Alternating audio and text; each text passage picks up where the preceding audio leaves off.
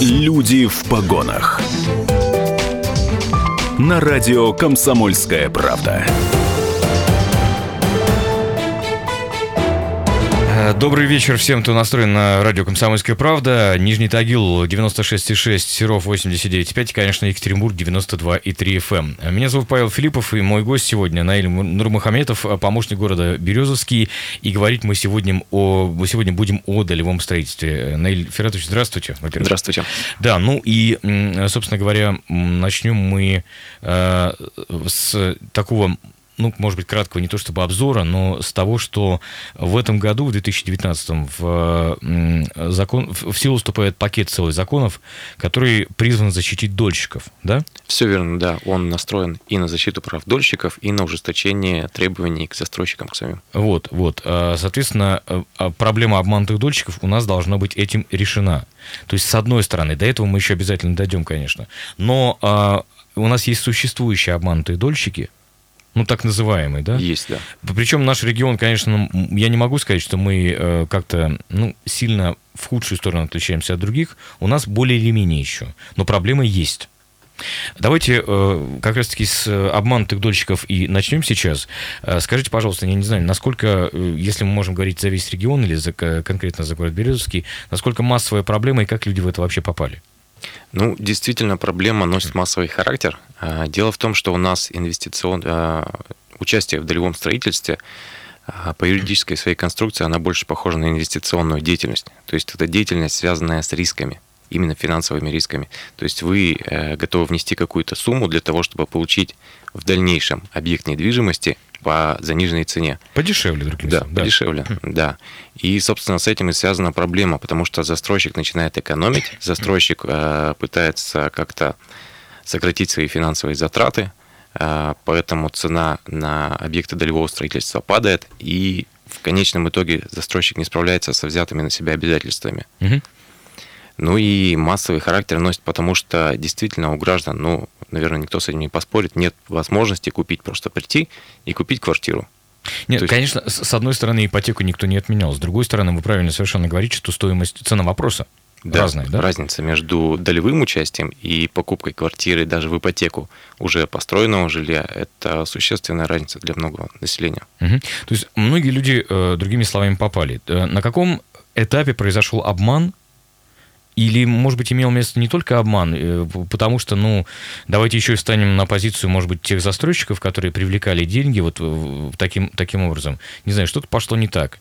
Их могли подвести поставщики и так далее, и так далее. Мы, мы знаем, что у нас есть риски ведения бизнеса, в конце концов, в Российской Федерации, и бизнес, ведение, ведение бизнеса как такового.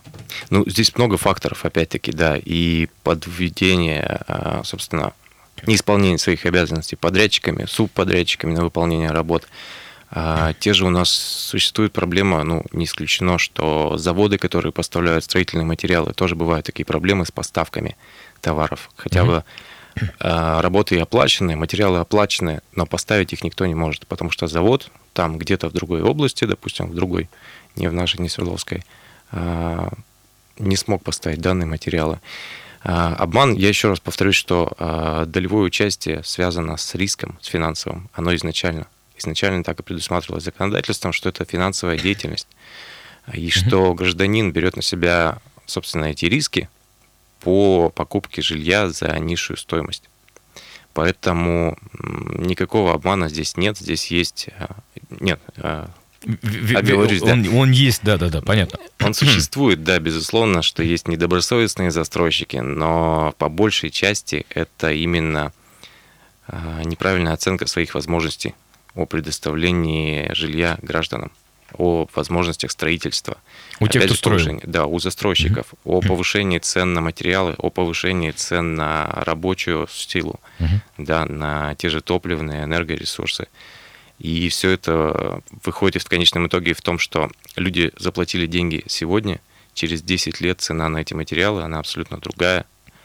Ну, и да. просчитать эти риски очень сложно. Что делать в такой ситуации? У нас, ну, действительно, вы знаете, что по всей России были э, и, и протесты, в том числе и пикеты обманутых дольщиков, да, и огромное количество, и депутаты Госдумы этой э, темой занимались, да, защитой прав обманутых дольщиков. А э, с точки зрения со, и со стороны прокуратуры, что происходило в, в этом вопросе? А, смотрите, Березовский у нас, честно скажу, не самый проблемный округ ну, вы все равно знаете, знаете да, вопрос. Ну, статистику да. я могу сказать, то, что э, люди, безусловно, обращаются в прокуратуру уже в том случае, когда все сроки застройщикам нарушены. И это действительно их право, закрепленное 214 федеральным законом, э, в том числе и по компенсации морального вреда, и по компенсации понесенных затрат в связи с нарушением сроков. Ну и, э, собственно, граждане идут, потому что это вопрос в любом случае жилищный. То есть вы покупаете квартиру не для того, чтобы она у вас просто была. Ну, естественно. Вам нужно в ней жить. Если вы квартиру не получаете в установленный срок, вам необходимо искать другое жилье. И гражданин, на, собственно, с полным правом обращается в контролирующие органы, в том числе и органы прокуратуры. У нас, слава богу, был всего один проблемный объект на территории Березовского, которым мы занимались на протяжении полутора лет. И, к счастью, удалось э, закончить строительство до конца удалось mm-hmm. передать дом э, дольщикам. Э, ну и, честно говоря, очень проблемный вопрос в части долевого строительства, потому что все опять связано на финансовую деятельность организации. Mm-hmm. Давайте просто еще э, поясним совсем грубо, да, что такое есть долевка. То есть люди, по сути, скидываются в некую общую кубышку, которую держит, ну, держал раньше э, девелопер или застройщик, и он на эти деньги строит. Да, то есть да? у девелопера нет денежных средств для того, чтобы построить дом самостоятельно полностью. Mm-hmm. Он привлекает денежные средства за э, участников долевого строительства, предоставляет им договор э, долевого участия, в, в котором они предусматривают сроки предоставления данного жилья. И э, обязанность участника долевого строительства заканчивается в том моменте, когда он передал денежные средства застройщику. Mm-hmm. Обязанность застройщика закончится тогда, когда он подписал акт приема передачи жилого помещения. Это в идеале. В идеале, да. Mm-hmm. Но вот между этими двумя точками а, проходит огромное количество времени зачастую, потому что возникает множество проблем. А, Смотрите, да, я, я прошу прощения. А, бывало ли так, что м, те самые дольщики, а мы представляем, что такое есть э, договор долевого участия, сколько это страниц, и сколько там так называемого мелкого шрифта или юридически не совсем понятных и читаемых терминов? Бывало ли так, что, э, не знаю, там к вам обращались обманутые дольщики, а вы им говорили, слушайте, ну у вас же в договоре это прописано. Ведь вы э, сами должны были, подписывая, знать, на что шли. А, да, такие ситуации бывают. Проблема в том, что, да, опять это договорные обязательства. То есть э, два субъекта договариваются, застройщик и участник долевого строительства. Они сами вправе обосновать, э, вернее, указать э, в договоре определенные условия. Ну, в рамках закона, почему? В рамках конечно. закона. Опять в 2014 федеральном законе предусмотрены обязательные условия, которые должны включать, должен включать договор долевого участия. Но опять-таки повторюсь, что это не типовой договор, поэтому при подписании указанного договора необходимо его изучить досконально, потому что отступления могут быть как в одну сторону, так и в другую. Есть, конечно, ряд э, условий, которые могут быть признаны в дальнейшем ничтожными, даже если застройщик их включил в договор. Э, ну, в частности, они распространяются там гарантии, да, то есть э, снижает срок гарантии. Э, у нас по, договор, по закону он не может быть ниже 5 лет. Если в договоре указано ниже 5 лет, ну, данное условие считается ничтожным, оно не применяется уже на практике. Но опять-таки договор нужно изучить, прежде чем его подписать. Ну, естественно, да. То есть такие случаи бывали? Такие случаи бывали, и даже законодательно предусмотрена ответственность за такие случаи административная. Были случаи привлечения да, застройщиков к административной ответственности за такие нарушения. Смотрите, э, э, хорошо, к вам обращается, ну, допустим, затянутые сроки, возьмем какой-нибудь типовой случай, к вам обращается, ну, например, э, тот, кто поучаствовал в долевке, или целая группа товарищей, так сказать, по, по несчастью. Что происходит дальше? Да, чаще... Каков механизм был, да? Я понял, да. Чаще обращается, конечно, группа, потому что застройка это не одна-две квартиры, там это полный многоквартирный дом, и обращения бывают коллективными. В любом случае, изначально работа осуществляется с застройщиком, то есть поднимается вся документация, а на застройщике лежит обязанность публиковать ее в публичных источниках, в том же в числе в интернете. Это и проекты, и разрешение на строительство. Проверяется вообще законность строительства, проверяются условия договоров долевого участия, то, о чем мы с вами разговаривали. И, собственно, производится выезд на место. Осуществляется ли работа действительно, или, или застройщик взял деньги и Ничего не сделал, обещаниями. Да, да угу. там пустырь на самом деле. Угу. Хорошо, если вы понимаете, что там, например, объект стал где-то ну, посередине цикла, что происходит в этот момент? Ну и застройщик вам говорит, слушайте, извините, я бы рад, но вот не могу, подвели те другие пятые, десятые. Ну, вот те самые моменты, которые мы с вами проговаривали. Да, анализируется ситуация в любом случае в каждом отдельно, то есть это конкретный случай. Если действительно э, вина застройщика в этом отсутствует, это по вине поставщиков, по вине подрядчиков.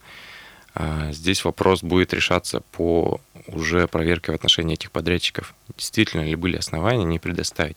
Ну и обязывается застройщик проводить свою а, работу претензионную к этим застройщикам, к этим подрядчикам и поставщикам. Угу. Если же усматривается умысел в деятельности застройщика по затягиванию специально сроков, по незаконному привлечению денежных средств для участия в долевом строительстве. Тут ставится вопрос о проведении доследственной проверки по статье 200.3 Уголовного кодекса Российской Федерации. Хорошо, 17 а, часов 14 минут в Екатеринбурге. Мы сейчас прервемся для блока рекламы на радио «Комсомольская правда». Я напомню, что с нами сегодня а, Наиль Фератович Нурмахаметов, помощник прокурора города Березский. И говорим мы сегодня о долевом строительстве. После блока рекламы уже поговорим о том, как это будет с 2019 года. Не переключайтесь. Люди в погонах. 17 часов 16 минут в Екатеринбурге. Это радио «Комсомольская правда». 92,3 FM Екатеринбург, 96,6 Нижний Тагил, 89,5 город Серов. Напомню, с нами сегодня Наиль э, Фератович Нурмухаметов, помощник прокурора города Березовский. И говорим мы о долевом строительстве. А, так вот, завершили мы, сделали паузу, вернее, на том, э, что, ну, какие действия производит прокуратура, если вот обман как раз-таки, ну, или не обман, ну, что-то, какие-то проблемы э, начали скрываться. Скажите, пожалуйста, а что если, э, ну, условно говоря, это, я думаю, что такие случаи тоже нередки были вообще и в нашем регионе, и в других регионах, что если определенный застройщик э, собрал взносы с э, пайщиков, с тех, кто вступил в долевку, и, ну, будем так сказать, исчез, и говорит, я, извините, болею, не могу, уехал, ну, и еще там миллион причин, как, как вы понимаете, наверное. Ну, что в таком случае происходит? Здесь на лицо, мне кажется, все признаки состава преступления мошенничества. То есть гражданин собрал денежные средства, не гражданин-застройщик, а при этом не имея умысла на строительство объекта. Да, то есть mm-hmm. он изначально поставил цель себе собрать деньги и исчезнуть. В таком случае, ну, в любом случае будет решаться возбуждение уголовного дела вопрос. Э, то есть с этой точки зрения понятно, с точки зрения того, что его привлекут к ответственности, ясно. А что делать людям? Как дальше происходит процесс? А, люди в порядке регресса могут изыскать уже денежные средства с э, данного застройщика а если, порядке. Да, прошу прощения, а если взыскивать нечего? Ну, потратил деньги. А, вопрос сложный, конечно, это вопрос исполнения уже угу. решений суда. В любом случае необходимо скрепиться сначала решением суда о взыскании этой денежной суммы внесенной. Ну, вопрос исполнения будет решаться уже судебными приставами. Угу. Соответственно, будут искать его имущество куда оно делось?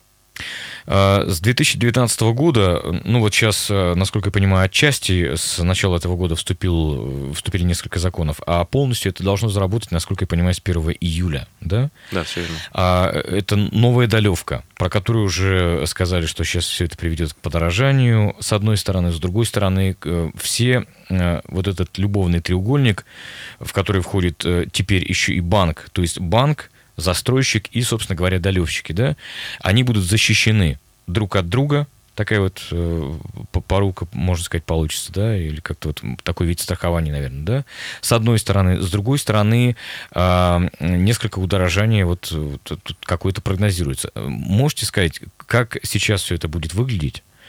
Описать схему, да, и в чем ее преимущество, может быть, какие-то недостатки? Да, вкратце опишу. То есть сейчас застройщик не вправе будет собирать денежные средства непосредственно с участников долевого строительства. Самостоятельно на свои счета, то есть, да? Да, то есть он создает escrow счет, так называемый, э, в банке. Э, денежные средства поступают на него. Э, условием для получения данных денежных средств, привлеченных к участию в долевом строительстве, является сдача объекта в эксплуатацию. То есть как только застройщик построил дом, сдал его в эксплуатацию, денежные средства он может получить в банке. При этом э, участники долевого строительства до момента сдачи дома в эксплуатацию будут защищены.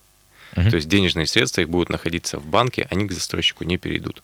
Внимание, вопрос. Если раньше э, при э, прежней схеме долевки застройщик строил на средства собственно говоря, пайщиков, то на, на какие средства он сейчас будет строить? Если он получает все после только вот окончания, окончания строительства. Да, ну сейчас опять-таки в связи с новыми изменениями к застройщикам применяются новые требования а, определенные, и застройщик будет привлекать денежные средства только банков. То При есть... этом это может быть только кредитование целевое. То есть только на строительство? Да. И так только далее. на строительство без привлечения каких-либо третьих Э, лиц для участия в этом строительстве. Там очень большой перечень, на самом деле, требований. Угу. И застройщика ограничили в том числе по количеству объектов, которые он может одновременно строить. Угу. А, ну, с другой стороны, то есть просто для понимания, а, пайщики несут свои деньги в банк, вот на тот самый escrow счет, который, который формируется, да? да? Эти деньги там лежат, они защищены, они никуда не деваются до момента введения в дом в эксплуатацию. Все верно? Да, все верно. С одной стороны. С другой стороны, застройщик тоже идет в банк, кредитуется на строительство. Да. Кредитуется, как мы понимаем, не бесплатно. Э, ну, я думаю, что в данном случае все заложено уже вот в эту процедуру, э, что и приведет к удорожанию на самом деле. Угу. Но здесь удорожание, опять-таки, сравнивать с готовым жильем уже построенным, э, разница все-таки останется. То есть долево, участие в долевом строительстве, оно как было выгодным по сравнению с покупкой готового жилья, так и останется выгодным. Э, специалисты сейчас, ну, я так немножко приоткрою секрет, прогнозируют, что подорожание, возможно, будет где-то на 5-7% ну, по сравнению со старой долевкой, то есть вот, ну, насколько это будет, насколько это будет дороже, потому что э, кредиты, так сказать, не бесплатные. Тут, конечно, большой э, спор и разговор в данный момент э, состоит в том, ну, то есть, насколько там крупные, да, крупные застройщики это могут себе позволить, в принципе, э, регулировать и кредитоваться дешевле за счет, в том числе, своей репутации, своих объемов строительства. Смогут ли это сделать более мелкие застройщики? Это, конечно, вопрос пока еще, пока еще непонятно. Как вы считаете, в данный момент, вот как это выглядит для вас, э, профессионала и э, работника прокуратуры? А, так вот, в данный момент это выглядит совершенно безопасной системой для всех? Ну, совершенно безопасной системы, я думаю, не существует. Uh-huh. В любом случае есть э, и такая процедура, как санация банковской, кредитной организации, да. Uh-huh. Э, но это уже совсем третья ступень проблемного объекта. Э, я думаю, что в данной схеме в любом случае выгоду приобретателям получается э, участник долевого строительства. То есть основной момент проблем возникает между застройщиком и банком. Угу. В данном случае физические лица защищены э, ну, максимально, на мой взгляд, потому что на много лет эта проблема возрастала. А законодатель думал, как ее решить, э, выбирал некоторые способы различные, либо это создание какого-либо резервного фонда, либо это создание вот этих вот escrow счетов, escrow. Uh-huh. И, наконец-то, э, законодатель пришел к выводу, что надо применить все средства. Собственно, и создан фонд, которые идут обязательное отчисление от застройщиков, и созданы вот эти специальные счета. Возложена обязанность на застройщиков по их созданию. Угу. А, ну, еще раз говорю, что подчеркну, что выглядит пока в данный момент выглядит система хорошо. Вот. Да, безусловно. Как, как, э, я не знаю, наверное, будут какие-то сложности или шероховатости, когда это все будет введено уже в полную силу, так сказать, да. Но, как говорится, посмотрим, потому что ипотека в свое время э, также была не лишена определенных ну, там, проблем, э, которые, например, решены уже сейчас. Хорошо, если можно, давайте еще вернемся к э, э, проблеме обманутых дольщиков, которые, наверное, еще и существуют у нас в регионе, да, э, там в том числе, э, исправьте меня, если я не прав, э, требовалось участие властей, они выделяли, э, наверное, землеотводы для тех, кто там решался достроить некие незаконченные объекты. А как это было в, в, в тех случаях, которые вы, так сказать, сопровождали э, с точки зрения надзорной деятельности, да, э, там в городе Березовске в частности, как это происходило, что, что вы предпринимали? На самом деле в нашем случае э, дополнительные землеотводы не выделялись. То есть работа производилась больше с застройщиком и с банком, который, собственно, и арестовал счета данного застройщика, в связи с чем произошла остановка строительства. То есть, а, то есть там банк арестовал счета? Там как раз-таки банк ушел в процедуру санации, да, первоначально. А-а-а. Банк, э, правоприемник, он арестовал счета, поскольку там были большие задолженности по счетам. То есть пока процедура первого банка шла в санации, угу. а второй банк арестовал счета, и застройщик не смог выполнить свои обязательства. При этом ну, огромное количество времени было потрачено на то, чтобы заключить и мировые соглашения между банком и застройщиком, и для того, чтобы все участники долевого строительства тоже были в курсе. Угу. То есть работа велась ну, в ежедневном режиме. Слушайте, удивительно, на самом деле, как это у нас все э, существует, да. Эм, хорошо, а в новой системе, кстати, не будет такой, так, такого риска? Банк, ну, вы знаете, что сейчас, в принципе, продолжается санация банков, э, да, то есть такой механизм чистки. Ну, вот в данном случае придут э, в этот же самый банк, например, придет регулятор и скажет, все, там, завтра мы вас, вашу лицензию приостанавливаем, например. А что произойдет с деньгами, которые скоплены на эскроу-счетах? В любом случае банк э, будет санироваться какой-то кредитной организацией другой, которая примет на себя обязательства предыдущего банка. Я думаю, что есть такой риск, что сроки при этом строительства будут нарушены, но в любом случае права граждан будут защищены в том числе и фондом содействия участникам долевого строительства. Угу. То есть застройщик... А что, что это за фонд в двух словах? А, фонд создан правительством Российской Федерации для поддержки вот участников долевого строительства то есть с него производится отчисление а, застройщиков от суммы полученных от участников долевого строительства а, с целью того, что застройщик, уходящий в процедуру банкротства, а, его обязательства берет на себя фонд. Угу. То есть перед участниками долевого строительства именно. А как бы вы порекомендовали э, поступать тем, кто собирается в долевку вступить? С одной стороны, мы понимаем, что, в принципе, до вступления э, всего пакета законов э, в полную силу осталось там три с лишним месяца. С другой стороны, не знаю, потерпеть и дождаться? Или можно вступать сейчас и уже ничего не бояться? Я думаю, что переходное положение законодательства предусмотрено таким образом, что даже если вы сейчас вступаете в право участия в долевом строительстве, то ваши права будут защищены ровно так же, как если вы вступите после 1 июля 2019 года. Поэтому ну, здесь на усмотрение каждого гражданина должно быть это проведено. Либо вы вступаете в участие в долевом строительстве, либо нет. Понятно. Ну что ж, хорошо, да, спасибо большое. Я напомню, что с нами сегодня э, Наиль Фератович Нурмахаметов. Э, говорили мы сегодня о долевом строительстве, о том, как это будет выглядеть, да, собственно говоря, уже с этого года, и о том, какие проблемы, с, как, с, какими, с какими проблемами мы успели столкнуться, э, в том числе и до этого. И надеюсь, что все-таки тема обманутых дольщиков, во всяком случае, в нашем отдельном взятом регионе будет в скором времени закрыта полностью, да, решена и ликвидирована эта самая проблема. Напомню, Наиль Фератович Нурмахаметов Ахметов с нами сегодня, помощник прокурора города Березовский. А меня зовут Павел Филиппов, это радио «Комсомольская правда», программа «Люди в погонах», которая традиционно у нас выходит э, в каждую среду в 5 часов вечера. Оставайтесь с нами, друзья, это радио «Комсомольская правда», не переключайтесь. Люди в погонах.